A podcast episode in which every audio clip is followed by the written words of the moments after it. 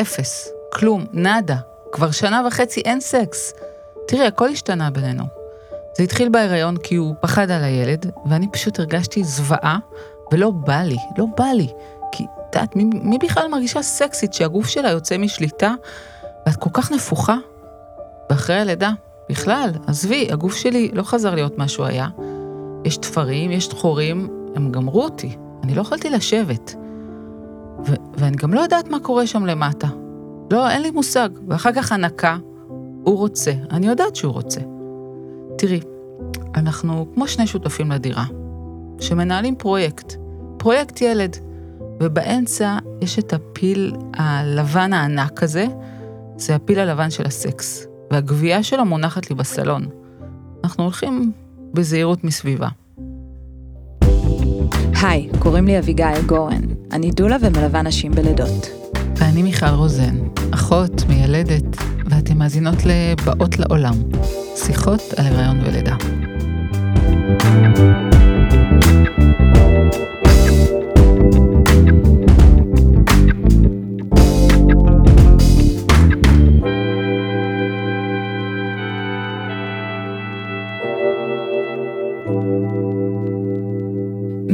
בפני עצמה זה עניין שלם. אבל uh, מיניות היא גם סימפטום לכל כך הרבה דברים אחרים. ובדיוק מהסיבה הזו הזמנו לכאן היום את דוקטור מיכל אוריה, רופאה מומחית בגינקולוגיה, מטפלת מינית מוסמכת ויושבת ראש החברה הישראלית להפרעות בתפקוד מיני. אז ברוכה הבאה. ברוכה נמצאת ותודה רבה נמצאות ותודה רבה על ההזמנה.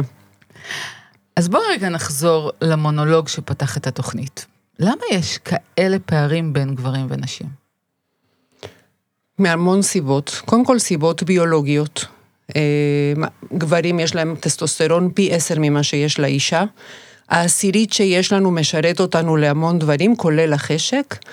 אה, אבל להם יש יותר, וזה מתבטא ביומיום. אה, גם באופי, בתכונות אופי אחרות, אז זה חלק אחד קטן. ואני רגע אעצור אותך, והטוסטסטרון הוא הורמון המין הגברי. נכון, נכון. אוקיי. אה, וזה בעצם לא רק טסטוסטרון, אלא בני דודים של הטסטוסטרון, יש משפחה של הורמוני מין גבריים, שבין השאר הם גם משפיעים על החשק, וזה חלק אחד. חלק לא פחות חשוב זה החלק החברתי-תרבותי. אה, בתרבות, בחברה שלנו, גבר אמור להיות עם יד על הרוכסן, תמיד אה, מוכן לפעולה. אגב, הם קורבן של הדימוי הזה, כי לא תמיד זה המצב. אה, ונשים פחות, אנחנו מקבלות, סופגות מגיל אפס, מסר שאנחנו אמורות להיות סקסיות, אבל לא יותר מדי, מיניות, אבל חס ושלום לא יותר מדי. ואנחנו כל הזמן בשיח הזה, בין עוררות מינית לבין דיכוי מיני. אה, ומנסות לנווט את זה, גם גברים, אבל בצורה אחרת, וזה משפיע על המיניות לא פחות. I'm too sexy for my love. מה זה בכלל חשק? ליבידו, לפעמים קוראים לזה קונדליני.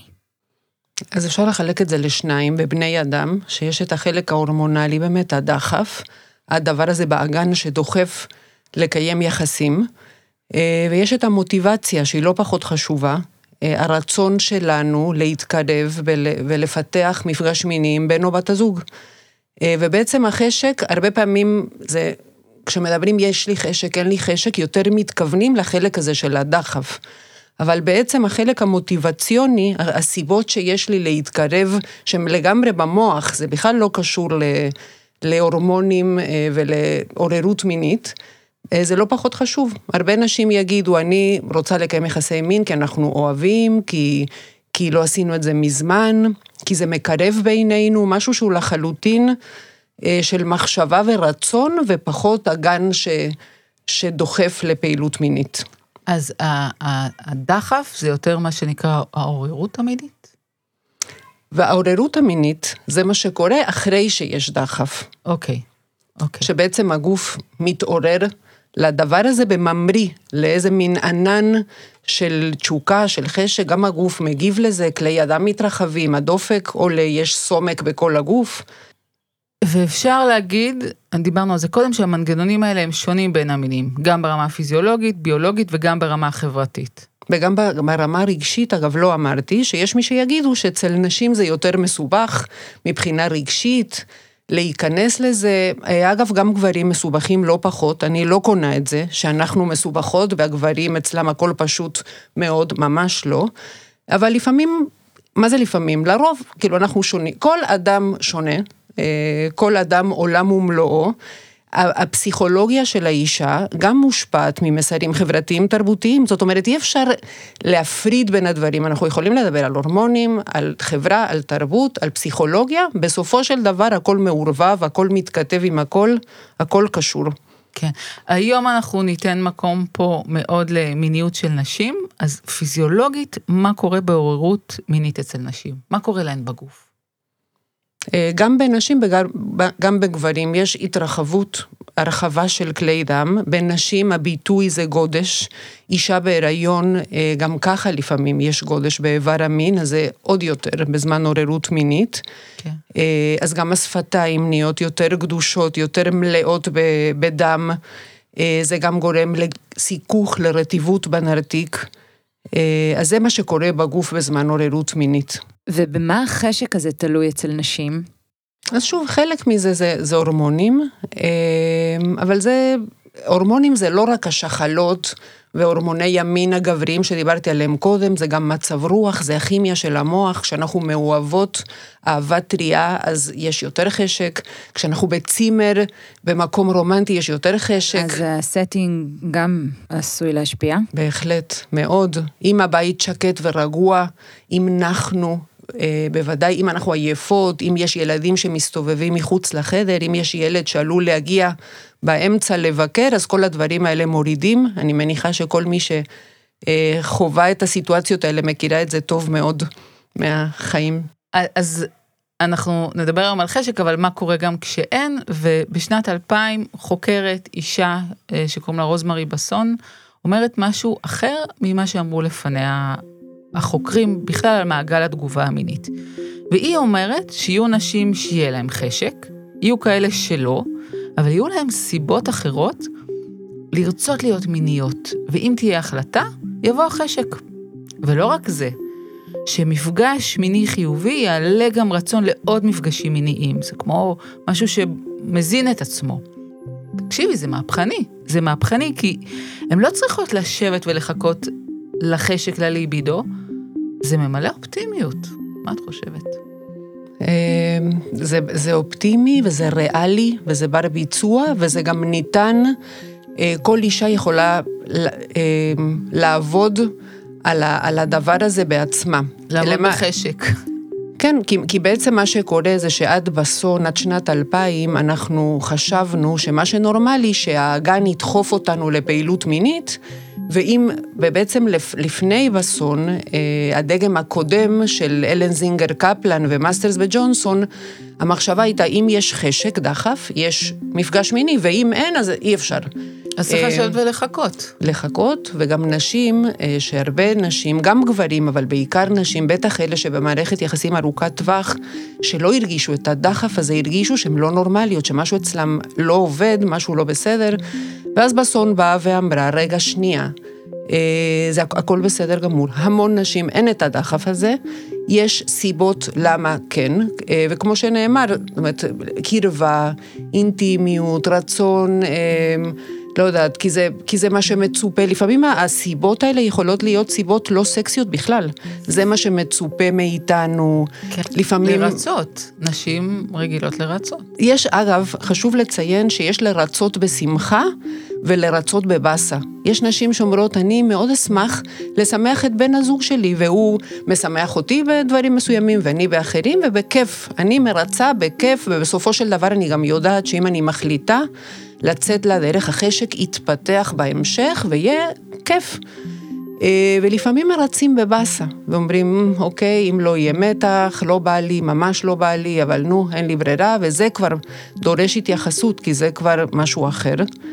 אה, עכשיו, הדגם הזה של בסון בהחלט אומר שאם המפגש הוא טוב, יהיה רצון לעוד, כי אנחנו רוצות עוד ממה שטוב.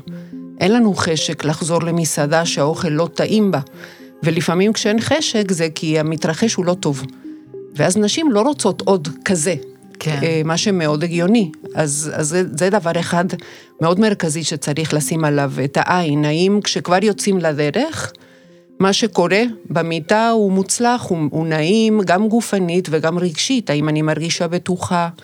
האם אה, אחרי שהמפגש יסתיים זה הרגיש קרוב ונעים וטוב, או האם זה הרגיש מרוחק ו...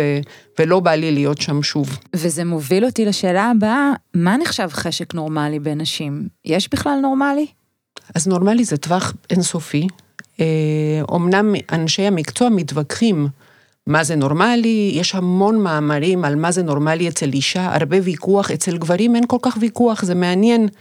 אה, זה גם פוליטיקה של המיניות של האישה, למי מדהים. יש את המנדט להגדיר מה. אבל בגדול, אה, נורמלי זה להרגיש דחף, ונורמלי זה להתקרב לבן או בת הזוג בשביל להרגיש קרבה. אה, ואז... באיזה תדירות? את יודעת להגיד? אין, אין תשובה, אין תשובה כזאת. זאת אומרת, מתי לא בסדר? כשיש פער גדול בין בני הזוג, וזה עושה מתח, אה, או כשאנשים מרגישים מצוקה מאוד גדולה, יש נשים בגברים שאין להם חשק, ואין להם חשק לחשק.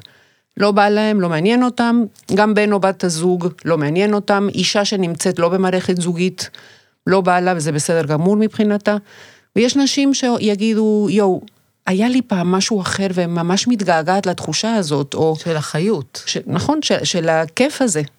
אה, גם כשאישה לא במערכת מינית, אה, במערכת זוגית. זאת אומרת, לפעמים אנשים יגידו, וואל, חסר לי. ויש נשים שבמערכת זוגית יגידו, הפער הזה ממש מעיק. ואז זה לא נורמלי כי זה מעיק, אבל לא כי מוגדר בצורה כי... כזו או אחרת. אז את אומרת, בעצם אין פה סטנדרט, אין פה נורמלי, זה מאוד אישי. השאלה מה התחושות שמלוות את מה שקורה. I don't want it.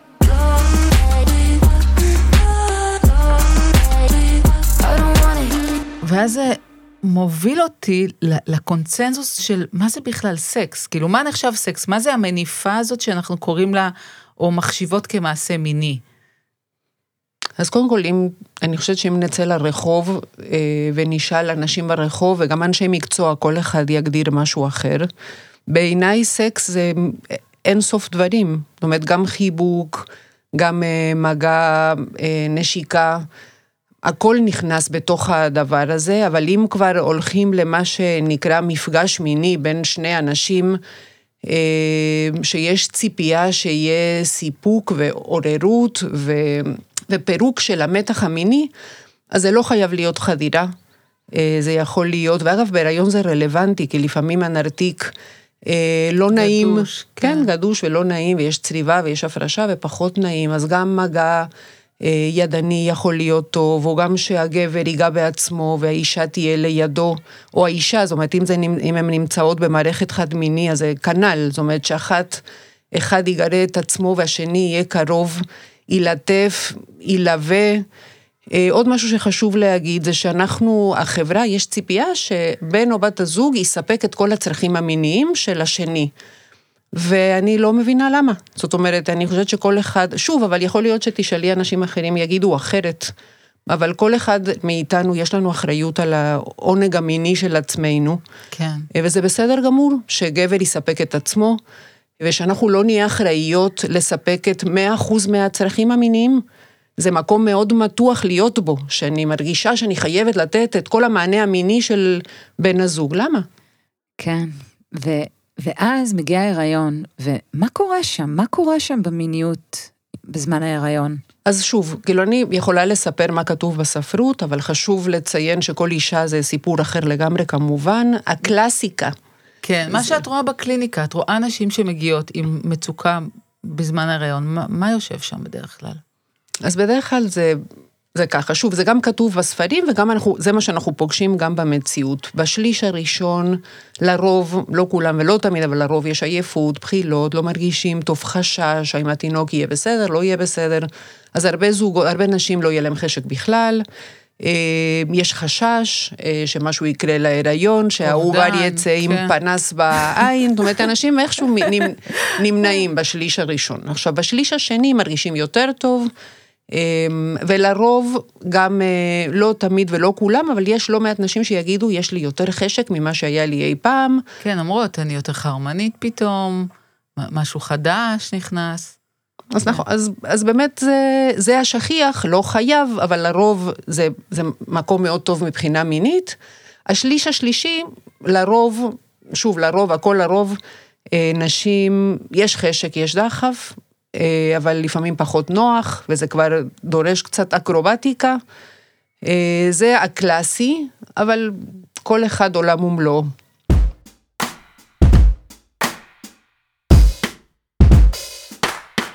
כמטפלת מינית, את מכירה את הסיפורים על בן הזוג שחושש מחדירה, חושש לפגוע בתינוק? מה, מה היית אומרת לו? אנחנו פוגשים אנשים כאלה, בהחלט. אה, קודם כל אין שום הגבלה לקיים יחסי מין בהיריון, בהנחה ששני בני הזוג מעוניינים, זה לא גורם לנ... בהנחה שהאישה לא מדממת, אין התכווצויות מוקדמות, כאילו שההיריון מתפתח בצורה תקינה, אין שום הגבלה לקיים יחסים. זה לא מזיק, זה לא מזרז לידה. זה אגב גם לא מזרז לידה כשעוברים את התאריך. הרבה פעמים חושבים, או נקיים יחסים, וזה... זהו, רצה לחדר לידה, כן. אה, לא, התשובה היא לא. והחשש של גבר שהפין שלו יגיע ויגע בתינוק, אנחנו מפריחות את זה פה. לח, לחלוטין. Okay. זאת אוקיי. אומרת, הפין נכנס לעומק הנרתיק, אבל העובר נמצא בעומק הרחם. אה, יש שם כמה סנטימטרים טובים של מרחק. אה, והתינוק מוגן היטב, אין שום בעיה. Don't worry, be happy. אז אפשר רגע לדבר על הפוט שלי בהיריון, כי אי אפשר לדבר על מיניות בצורה תאורטית, זה הרי קשור לגוף. ולפעמים יש לזה נפיחות וורידים בולטים, ולפעמים הגוף ככה מגורה, לא מגורה, אני בעוררות מינית, יש לי חשק בכלל כשהכל כל כך נפוח ולא עשיתי בכלל מפסעות? את חושבת שזה משפיע על האקט המיני? זה יכול להשפיע, שוב, כאילו זה לא, זה לא המקרה תמיד, רוב. קודם כל יש איזה מושג שנקרא אמבודימנט, שזה התחושה של לחוות את העולם מנקודת החוויה של הגוף שלנו. אנחנו רגילות להיות, לחיות את החיים בגובה מסוים, עם שיער מטולטל, עם מבטא דרום אמריקאי, זה הגוף שלי, זה מה שהוא עושה, הוא מתווך בין העולם לבין העולם הפנימי שלי. בהיריון הגוף מאוד מאוד משתנה. כן. ואז צריך לחוות את העולם בצורה קצת אחרת. אה, הגוף כולו, השדיים, אה, גם גדושות, גם רגישות, אה, לפעמים יש קצת הפרשה של חלב בזמן גירוי בשד, בזמן אורגזמה יכול להיות קצת הפרשה, זאת אומרת, הכל מוזר ומבלבל, גם יש הגודש. יש איזה זרות, כי, כי לפעמים, כן. כי צריך ללמוד את החוויה הזאת שמשתנה כל הזמן, גם הפוט משתנה. אמ, אני אומרת, זאת אומרת, כל העולם, כל החיים, להיות אישה זה להיות בשינוי מתמיד. נכון. אה, גם מבחינה הורמונלית וגם מבחינה, הגוף משתנה בעקבות כל כך הרבה דברים, לפעמים יש נשים שסביב ביוט, סביב וסת. אני אומרת, צריך לק... לדבר עם עצמנו ולקבל את הדבר הזה. זאת אומרת, להיות גמיש ולזרום, ול... כל עוד ולא כואב, לא מפריע, כאילו אני חוזרת לשאלה המקורית, גודש, נפיחות. ורידים, זה, זה העסקת חבילה המדהימה הזאת, הנקראת הריון, הגוף משתנה. אה, עם הגודש ו- וכל מה שקורה בגוף עדיין מאפשר לחוות חוויה מינית טובה, מדהים. כן. אם זה מציק, שורף, כואב, אז לא. אז, אז יש, בתפריט של המסעדה יש עוד 200 מנות. לא חייבים להיצמד למנה המוכרת. של חדירה, אה, של מין מוכוון חדירה, את מתכוונת. נכון, נכון. אוקיי. ונגיד גם שלפעמים ישנה הנחיה מצד הרופאים להימנע מסקס בגלל עניין רפואי, ואז באמת פתאום סקס יכול להיתפס כדבר שלילי. ויש גם את החשש מאורגזמות, כי אומרים שזה מפריש אוקסיטוצין, וזה עלול להביא לצירים. אז מה עושים במקרים האלה? אם יש מצב רפואי, התכווצויות מוקדמות, דימום, אה, זה באמת אסור לקיים יחסים בהרבה פעמים, זאת אומרת הרופאים אמורים לתת את המידע הזה ואמורים להיצמד לזה, אה, כי, כי זה נכון. זאת אומרת, אורגזמה מכווצת את הרחם. כשההיריון תקין זה התכווצות אחת ועוד התכווצות ועוד התכווצות וזה בסדר גמור. כן. יש אפילו נשים שיגידו שחוות אורגזמה מאוד עוצמתית בהיריון, כי הרחם הוא גדול, וזה מרגיש אפילו יותר נעים מאשר מה שהיה קודם. אה, אבל במצבים של סיכון ללידה מוקדמת, זה באמת יכול להוביל להתכווצויות, אז זה מבאס, אבל... שחרר את זה. אה, כן. אוקיי, תגידי, אם אנחנו מדברות על הלידה, את רואה את הלידה עצמה כאירוע מיני?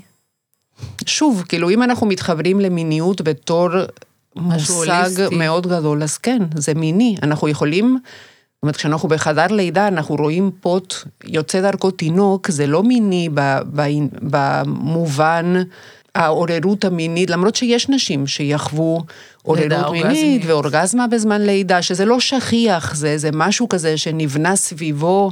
זה יכול להיות, כי העובר לוחץ על אזור הפנימי של הדגדגן, ויש נשים שיחוו אורגזמה.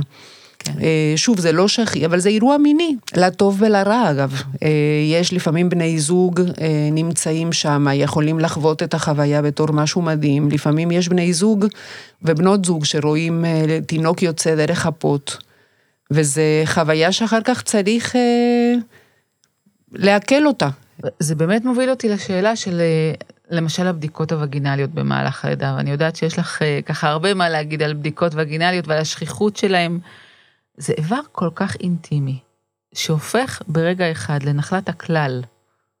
מה זה עושה למערכת היחסים ולמשיכה? קודם כל, אנחנו נדרשות, זאת אומרת, העובדה שאנחנו יודעות את זה ומקבלות את מר גורלנו, כאילו, מה לעשות? בדיקה גינקולוגית, צריך מדי פעם לעשות בדיקה, בלידה צריך, אה, איכשהו אנחנו מתוכננות. אה, לאפשר את זה. לאפשר, להפריד, להגיד, אוקיי, זה מה יש, ובאמת זה מה יש, זאת אומרת, אין מה לעשות. יום אחד אולי תהיה אפליקציה שתאפשר לנו ללדת דרך האוזן, בינתיים אה, זה לא מתאפשר. שוב, כאילו, אני חושבת שאם אנחנו מסתכלים בצורה הוליסטית, בצורה כמה נפלא זה הדבר הזה, ו- וכל אחת אחר כך את החוויה הזאת לוקחת למקומות אחרים. זאת אומרת, יש נשים שיצליחו אחרי הלידה לשים את זה במגירות מסוימות ולהגיד, זה מה שהיה, זה היה בסדר, זה מה שאפשר שהתינוק אה, ייוולד, זה היה בסדר גמור, ולחלק מהאנשים זה יהיה חוויה קשה. אני חושבת שלרוב אה, הבדיקות הנרתיקיות, אם זה נעשה בצורה נכונה, מה זה צור- צורה נכונה? שהאישה תבין מה הולכים לעשות.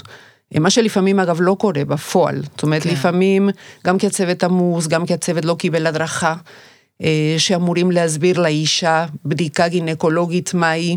ולקבל רשות. שומעים אותנו אנשי צוות, וזה בשביל רגע לעשות לזה איזה מסגור של כמה זה נחוץ לבדוק, באיזה תדירות. אני חושבת שיש טעות היסטורית בגינקולוגיה בתור מדע שהתפת, שהתפתח, ואני חושבת שהגינקולוגיה צריכה לבקש סליחה מהאישה, כמו שגרמניה ביקש אה, סליחה על הפשעים ש... זאת אומרת, יש משהו ב... בהתפתחות, כן. בהתפתחות של המדע שלא ראה את האישה. ראה נרתיק, רחם, שחלות, אה, פתיחה, עובר. אה, הדבר הזה משתנה. זה חשוב מאוד להגיד שיש רוחות שינוי, אה, אבל עד לפני עשר שנים לא היה בעולם דיבור על הדבר הזה, שמלו, שליד הנרתיק והרחם יש גם אישה וואלה. אה, ופתאום יש הבנה אה, שצריך לעשות את זה אחרת.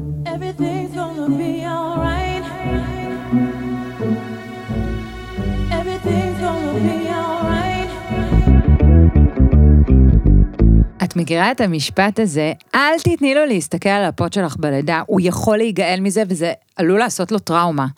האומנם? אמ, המשפט בוודאי אני מכירה, ואני חושבת שכל, אני, אני חושבת ש... זאת אומרת, גם אישה צריכה להחליט איפה, מי היא רוצה שיהיה לידה בזמן הלידה. מה לעשות, אין מה לעשות, האישה היא המלכה של האירוע הזה. כן. מתנצלת בפני בני ובנות הזוג, היולדת. היא זו, היולדת הוא היולד, נכון? היום יש כן. גם יולדים. כן. היולדת היא המלכה של האירוע, והיא מחליטה איפה הוא עומד? מי רואה? מי, מי צריך תומך? להיות בקרבת מקום, ואם בן הזוג או בת הזוג לידה, איפה הוא עומד, אם היא רוצה את התמיכה ליד הראש, ליטוף יד, אם היא... עכשיו, הגבר כמובן, או בן או בת הזוג, יש להם כמובן גם מילה, אין מה להגיד, אבל הם נשאלים בהמשך. אם האישה, זה בסדר גמור מבחינתה. אני זוכרת פעם ראשונה שראיתי גבר בלידה, אני מדברת לפני, לא נעים לי להגיד, אבל לפני 30 שנה, אה, גבר נכנס ללידה של בת הזוג, ונגמר לו הפילם במצלמה. ואז האישה לוחצת, והוא בהיסטריה, שהוא לא יכול לצלם את האירוע. ואני אמרתי, מה צריך פה גברים שמצלמים ונלחצים? מה אני רוצה להגיד? קודם כל, כל... כל זוג חווה את זה אחרת, כל אה, אדם, זאת אומרת, הגבר הזה לא נראה לי, כאילו הוא היה, כאילו הוא יצא מהלידה מבואס, כי הוא לא הצליח לצלם לצלם. את זה. אז הוא לא... אנחנו לא יודעים מה הבן אדם יחווה. כל אחד יכול לה- להגיד מה הוא חושב שיעבור עליו, הוא גם בעצמו לא יודע מה יקרה לו. הוא כן. יכול להגיד, כן, אני ממש הכי רוצה לראות את התינוק יוצא, ויכול להיות שיהיה חוויה מדהימה עבורו, ויכול להיות שאחר כך, אה, אין מה, זאת אומרת, האירוע הוא אירוע יוצא דופן. כן. הוא אירוע כך- קצה. אה, האם, מה אחר כך, איפה זה יפגוש אותו בחיים, אין לנו מושג. יכול להיות שיישארו משם תמונות אה, שצריך לאבד אותם אולי. אה, יכול להיות, צריך לקחת בחשבון, לנסות להיות בשיח הזה, ו, ולהחליט את ההחלטה שבאותו רגע נראית הכי נכונה. לדעתך צריך לדבר על זה מראש, או איך אפשר לעזור לזוג להתכונן לשינויים האלה שהם יחוו? לדבר, לדבר, לדבר, לדבר כמה שיותר. זה אגב שיחה לא קלה. אה, גם בזוגות שיגידו שיש שיח פתוח, זוגיות מדהימה, הכל חשוף והכל בסדר, לפעמים לדבר על מיניות זה קשה, זה מביך, זה יכול להיות חשש מלפגוע בשני, מלהרחיק. אה, אבל ככל שאפשר יהיה לדבר את הדברים האלה, כאילו יש שני אלמנטים מרכזיים, אחד שיהיה תקשורת עד כמה שאפשר פתוחה, והשני שיהיה מוכנות, אה, גמישות לשינוי למצבים לא צפויים, כי אנחנו יכולים לדבר ולתכנן, אבל מה לעשות, החיים שמים לנו הפתעות, הש... כן. שנת הקורונה היה בית ספר ל... להפתעות ולגמישות כן. ולאדפטציה, אנחנו צריכים להסתגל אה, ולהיות גמישים. כשמתקבים, אה, סובלים, פשוט סובלים, וכשיש גמישות ו- והבנה שלפעמים הדברים משתנים וזה לא מה שהיה מתוכנן, אוקיי, בואו נדבר, מה עושים עכשיו עם הדבר הזה? כן, לידה זה סוג של אימון בחישוב מסלול מחדש, אני תמיד אומרת, כאילו זה הדבר הכי חשוב.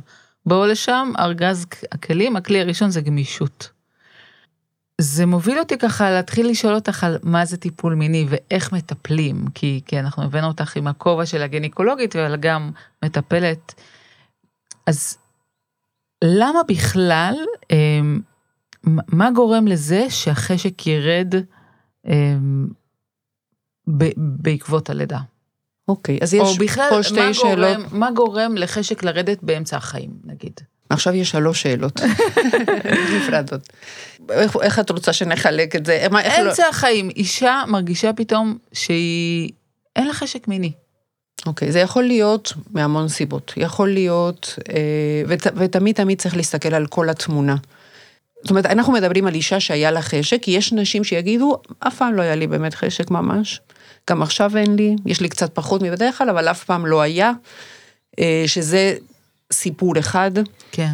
אה, יש נשים שהיה חשק ופתאום זה משתבש. עכשיו, שוב, כאילו, זוגיות ארוכת טווח משנה את החשק, משנה את הסיבות לרצות להיות מיניות. אה, כמו שהתאהבות הטריה הזאת, הפרפרים בבטן, אה, הולך ומשתנה לאהבה מסוג אחר, אז גם המיניות היא מיניות מסוג אחר. המון דברים משתפרים, אה, כי התקשורת, בתקווה שהתקשורת הולכת ומשתפרת ומשהו מרגיש יותר בטוח, מצד שני אין את ההתרגשות של האש, הדבר, כן, של הדבר. החדש. אה, אין מה לעשות, החיים עצמם מורידים את החשק, זאת אומרת עייפות, דאגות, זה לא אופטימי, לחץ. הבאתי אותך בשביל אופטימיות. לא, פה. אבל יש פתרון, אני אומרת מה מוריד, אבל אה, יש פתרון לדברים. אה, ילדים מורידים את החשק, אין מה לעשות. אה, זה גם... שמעתם, אתם בהיריון, ילדים מורידים חשק. אה, כן, גילוי אה, נאות, חייבים אה, לקרוא לילד בשמו. כן. עכשיו, מה, מה החיסון לדבר הזה? שוב, דיברנו על תקשורת. אה, הרבה פעמים לתכנן את הדברים, זה נשמע הכי לא סקסי בעולם, כי הרי בסרטים זה לא מתוכנן, זה טבעי, זה ספונטני. ספונטני, אבל האמת זה שכשאנשים עובדים, עמוסים, דואגים, אז אם מתכננים מראש, אה, שישי, נשכיב את הילדים קודם, זאת אומרת, אפשר לתכנן, זה לא רק לתכנן את האירוע, זה לתכנן את היום, זה להגיד, כי הסיבה הכי שכיחה לא לקיים יחסים זה עייפות. אנשים פשוט מגיעים למיטה על ארבע, במובן הלא טוב של המילה, כן. ואז עוד יש ציפייה שיצא מהמפגש המיני משהו טוב, כשאנשים מגיעים חצי מאולפים. אז אם מתכננים מראש, אז מה זה אומר? זה אומר שאולי ישנים קצת בצהריים, או נחים, עושים מאמץ משותף, שכולם ילכו לישון מוקדם, מחליטים מראש, הכלים יישארו בלאגן, היום אני לא נותנת את מיטב, או לא נותן את מיטב האנרגיה למדיח, נשאיר את כל הבלאגן ומיטב כן. האנרגיה. לתעדף אה, מיטה על מדיח. כאילו, צריך פה לבחור איפה אנחנו שמים את האנרגיה, כן. ולהחליט את זה מראש, כי יש הרבה אנשים שיגידו, עד שהבית לא מתוקתק, אין על, מי, אין על מה לדבר. אני ו- לא מרוכזת, כן, אני לא... כן. ואז אם מתכננים את זה, עכשיו, מה עוד זה נותן לתכנן מראש? יום שישי קבענו, כל שאר הימים כנראה לא יהיה. ואז זה מוריד גם את המתח הזה, כי אחרת יש המון מתח. מי יזמין, איך יזמינו, איך יהיה הרמז, אה, ואם אני אהיה עייפה, ואם... אז, אז זה מוריד את המתח, כי מה שקורה כשיש פערים בחשק ויש את המתח הזה, נשים יגידו, אני בכוונה הולכת לישון יותר מאוחר, כי אם נלך ביחד לישון, אולי יקרה משהו ולא בא לי. אה, אולי לא נשב לראות טלוויזיה ביחד, כי אם נשב ביחד והוא ייגע בי, אני חס ושלום לא רוצה לצייר גברים בתור... אה, אה, אבל זה סיפורים שאני שומעת. כן, וגם אנחנו מדברות פה על הפערים בחשק, וזה חייב להיאמר שזו אחת הבעיות הכי משמעותיות.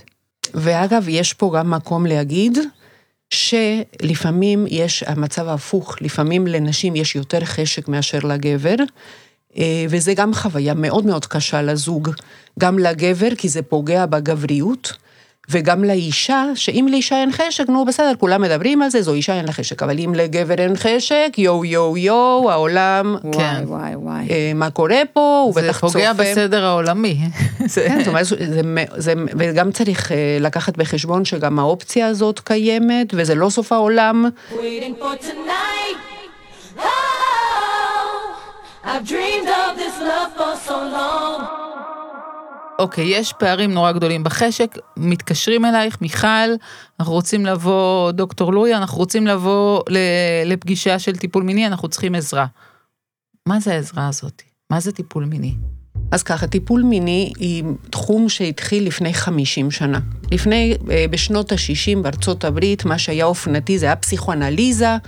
אנשים עם מצוקה מינית הלכו לפסיכואנליטיקאי, הפסיכואנליטיקאי שאל מה קרה בגיל שנתיים, מה קרה אימא, אבא, אה, ואז התחיל תהליך אינסופי, והגיעו מאסטרס, ג'ונסון, הלן זינגר קפלן, ואמרו, כרגע יש מצוקה, בואו נעזור לאנשים עכשיו. ואז נולד תחום שבעצם נולד אה, מטיפול התנהגותי בראשית הדרך, אנשים באים, מספרים על איזושהי מצוקה, יש הבנה של מה הסיפור הזה אה, מייצג, מה יש השכבות מתחת לתלונה המינית, ועבודה, זה היה בתחילת הדרך. אה, תרגילים של מגע, של תקשורת, איך, איך לעשות... שהזוג עושה בבית. שז- שזוג עושה, עושה בבית בליווי ש, אה, רגשי של המטפלים. עכשיו, התחום הזה מאוד מאוד התפתח. היום יש בארץ קרוב ל... אם אני לא טועה, 170 מטפלים מיניים, שרובם הגדול מגיע מתחום הפסיכולוגיה, עבודה סוציאלית או רפואה.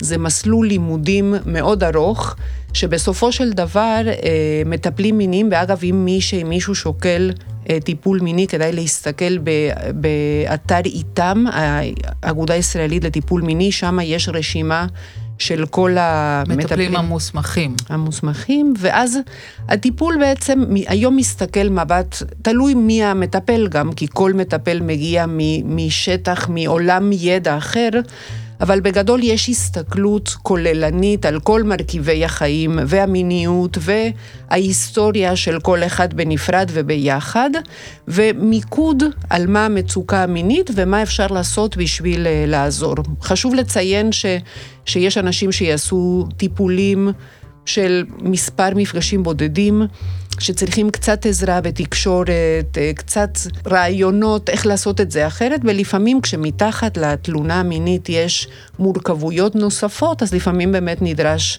טיפול יותר ארוך. אז אנחנו ככה מתקרבות לסוף של הפרק, ויש לי שאלה אישית. איך את בכלל הגעת להיות מטפלת מינית? כאילו, מה הכי מעניין אותך שם? את זוכרת את עצמך בתחילת הדרך? אני, אני, מיניות, מה שמעניין במיניות, זה שזה לא ביולוגיה, זה באמת, יש המרכיב הרגשי והמרכיב החברתי והתרבותי, הוא, אין, הוא, הוא לא פחות חשוב, וזה בעיניי מה שמרתק. אה, הסוציולוגיה של המיניות, הפסיכולוגיה של המיניות, זה באמת תחום אינסופי.